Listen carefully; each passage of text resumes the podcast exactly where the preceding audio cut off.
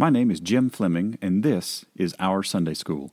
I'm coming to you from the Hixson campus of Stuart Heights Baptist Church in Chattanooga, Tennessee.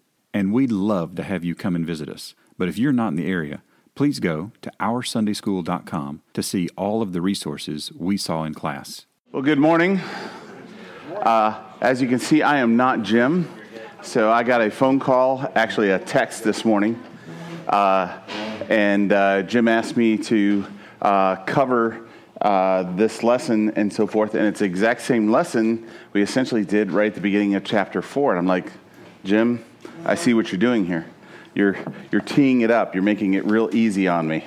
So uh, I'm a lover of words. I, don't, I, I, I love a really good word that just describes something just really specific.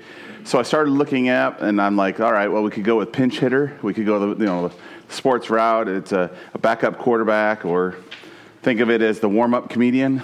I'm the, uh, uh, the audience warm up, the re- replacement, and of which I can't. Uh, we've got the best Sunday school teacher on the planet, I think. Uh, I could go a different route within modern movies. I'm an expendable, an alternate, a substitute. That's the, the uh, uh, educational route. An understudy, stand in, impersonator. That was an interesting one. Uh, a dead ringer. Not. Uh, I can't grow a thing. So, uh, surrogate, not going there. Uh, stopgap. Uh, I'm in reserve. A proxy. Uh, makeshift. Maybe, maybe that, that, that's the way. But from my own industry, I think I, this is the one I like the best. I'm a backup server. So there you go. So I think that's where, where we need to land on that. Let's go ahead and pray. Heavenly Father, Lord, we want to thank you and praise you, Father, for the opportunity to get together and study your word this morning. Uh, help us, Lord, not to take that lightly. Um, there's a large par- portion of the world that doesn't get this opportunity. And Lord, I pray, God, that you would help us to be found faithful uh, with the, the blessing that you've given us, with the ability to study your word and to proclaim it and worship together as a, as a, a corporative body. So, Lord, I pray, God, that you guide us through uh, this morning. Help us to understand and dig in, Lord. And I pray, God, that you would give us the wherewithal to, to stay steady and to uh, repeatedly go back to your word and we'll be careful to praise you and honor you and glorify you, Lord, in Jesus' name. Amen. All right, well, take out your, um, your sheet on, the, uh, on your tables. You can see it's page 133, so uh, you know it's from Jim. Uh, I want to walk through the uh, five step process. We're going to go through it really quickly, and then we're going to practice it in, in our uh, uh, time here, okay? So let's just uh, start out with uh, process number one to pray. Okay, our attitudes. I can't. I, frankly, I have not looked. There we go. Uh, um, to pray, our attitudes are fear, dependency, and expectancy. Now, my, my gifting is not prayer. Uh, my prayer altar, I think I've told you before, looks like the steering wheel of a Ford Expedition. That's, that's where I pray. Uh, and that's just where I spend most of my time doing that. Uh, or I'm walking around, I'm driving past someplace, and I'll pray for someone. Um, our actions, uh, prayer for illumination, wisdom, and for hearing uh, for, uh, for hearers, pray before we talk. Um, so, how many people here would say they, uh, you don't have to raise your hands, but just say, prayer, yeah, that's my thing. I can do that. I can do that a lot. Um, I, me, I, I would, uh, I'll typically get up and go do something uh, before I would, I would be able to sit through a. I, I do pray. Let me say that. uh, but before I could go through a lengthy thing, so it's, it's kind of the just people. Certain people have the gift of prayer, I think, and they have the ability to do that more readily. Um, but that also takes us to process number two, which is here. Our attitudes are respect and deference and deference. uh, read the Bible out loud to others and hear the Bible reading aloud. Hearing isn't reading. Um, hearing isn't reading and hear more often. Um, you know, I, I think there's a there's a uh, an ability to uh, to study and to get into the Word of God and to really spend a lot of you know time. You know, they're readers. Like my wife is a reader. She reads about fifteen hundred words a minute, and she eats books. I mean, she just can devour them. Me, takes a lot longer. In fact, I usually do them on audiobook. So either way, either way, we're, we're, we're, getting through it. But there's more of a gifting there, see? And so I, I think this, I, what I love about uh, the process here is it really also kind of encapsulates the body of Christ and how we're all individually gifted for different things and we're, we're able to, to apply that. Okay, process number three think. Our attitudes of humility are our humility, wonder, and steadfastness. Okay? Um, a lot of times when you get heavy thinkers, um, it's easy to slip right over to uh, understanding or having the understanding that you got it all together, and uh, we're all in the same boat together. Think about God's word day and night and think up directionally. Slow down and think. I think a lot of a lot of times you'll find, you know, our tendency is to to have an immediate opinion on something and want to immediately say what that is. But I think this is pulling us back into saying, you know, let's slow this down just a little bit. Let's let's let's think through this. Let's take all the different things, not just what you're, you know, immediately catching. Process uh, step number four our attitudes are um, of talk uh, is incompleteness and wonder.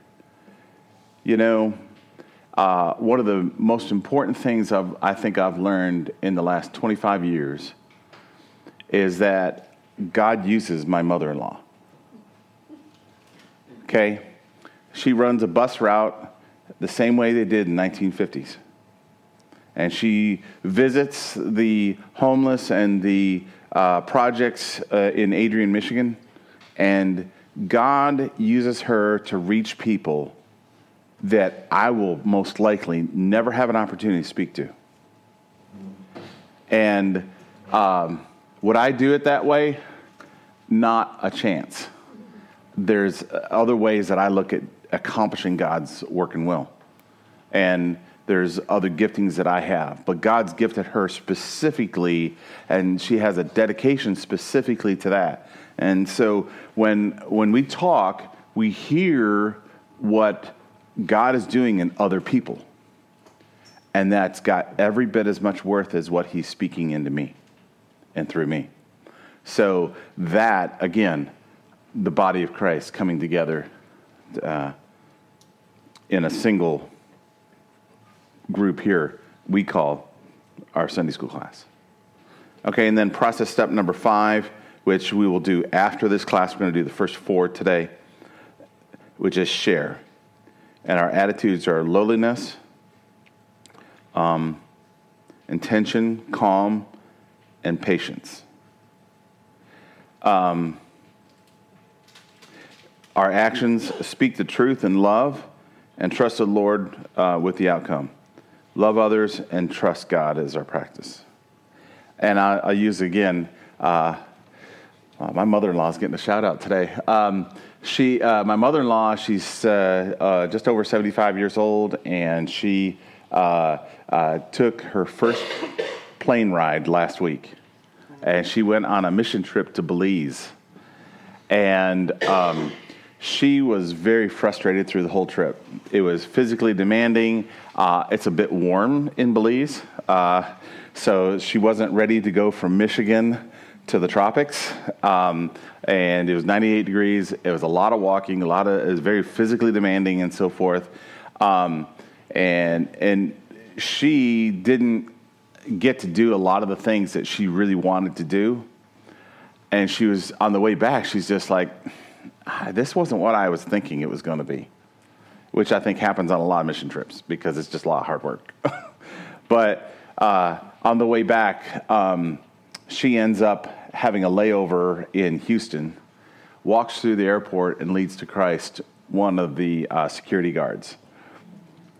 Um, and we had to explain to her why she had a crowd of security guards around her when she was asking them where they were going to go when they died in an airport to the security people. So,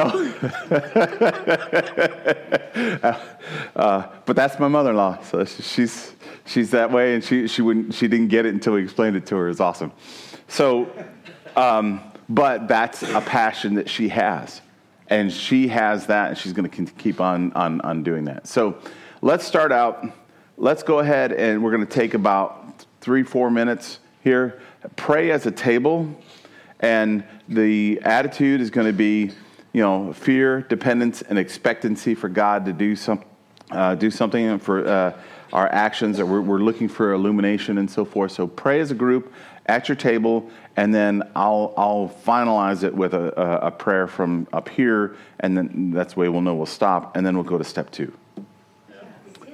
Let's come back together. I'm going to go ahead and read Mark chapter 5. So that's our second. And seeing as I got the call this morning at 7:30, uh, I didn't notice that we were going to pray as a class, which we already did. So we're going to now hear as a class. So that's we're going to read Mark chapter 5, okay? All right. They came to the other side of the sea, to the country of Gerasenes. And when Jesus had stepped out of the uh, when Jesus had stepped out of the boat, immediately there met him out of the tombs a man with an unclean spirit. He lived among the tombs, and no one could bind him anymore, not even with a chain for he had often been bound with shackles and chains, but he, he wrenched the chains apart, and he broke the shackles in pieces. No one had the strength to subdue him. Night and day among the tombs and on the mountains, um, he was also uh, crying out and cutting himself with stones. And when he saw Jesus from afar, he ran and fell down before him. And crying out with a loud voice, he said, What have you to do with me, Jesus, Son of God, the Most High? I, I adjure you uh, by, by God, do not torment me. For he was saying to him, Come out of this man, you unclean spirit. And Jesus uh, asked him, What is your name? He replied, My name is Legion, for we are many. And he begged him earnestly uh, not to send them out of the country. Now, now a great herd of pigs was feeding there on the hillside, and they begged him, saying, Send us uh, to the pigs. Let us enter them.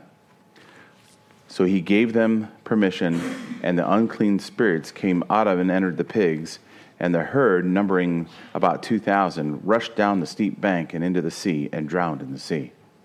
The herdsmen fled and told, uh, told the city and in the country, and the people came to see what, was, uh, what it was that happened.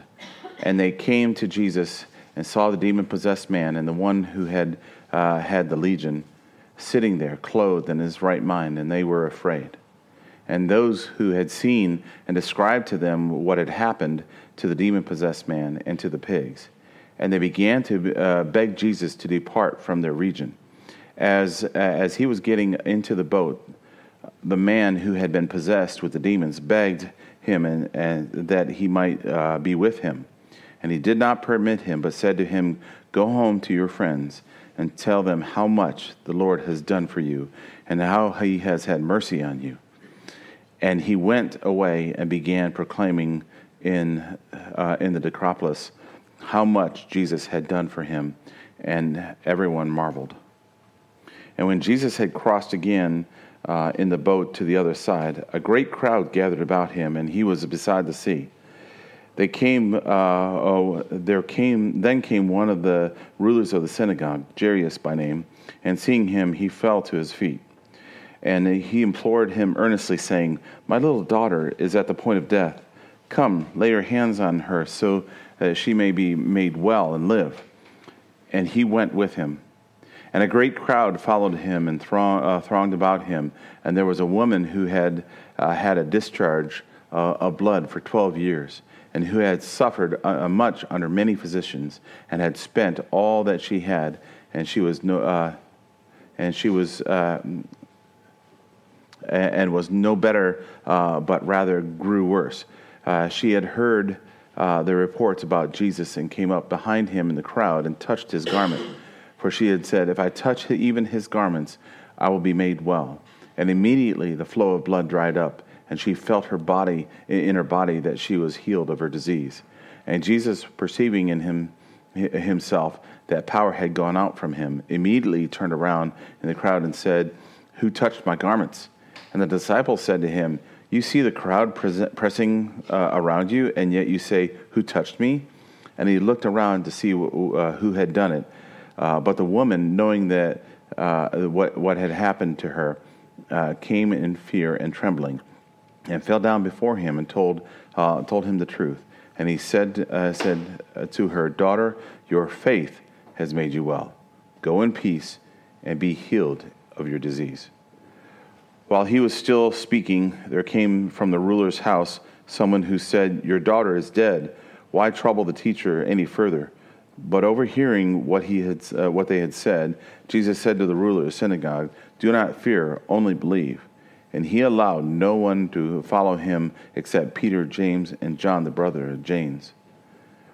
They came to the house of the ruler of the synagogue, and Jesus saw a commotion, people weeping and wailing and loud, loudly.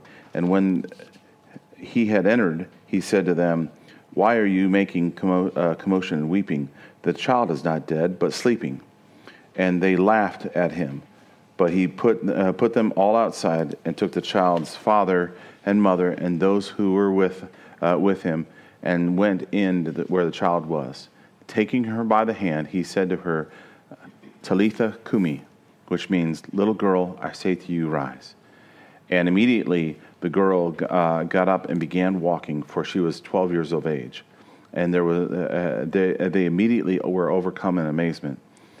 And he strictly charged them uh, that no one should know this and told, the, uh, told them to give her something to eat.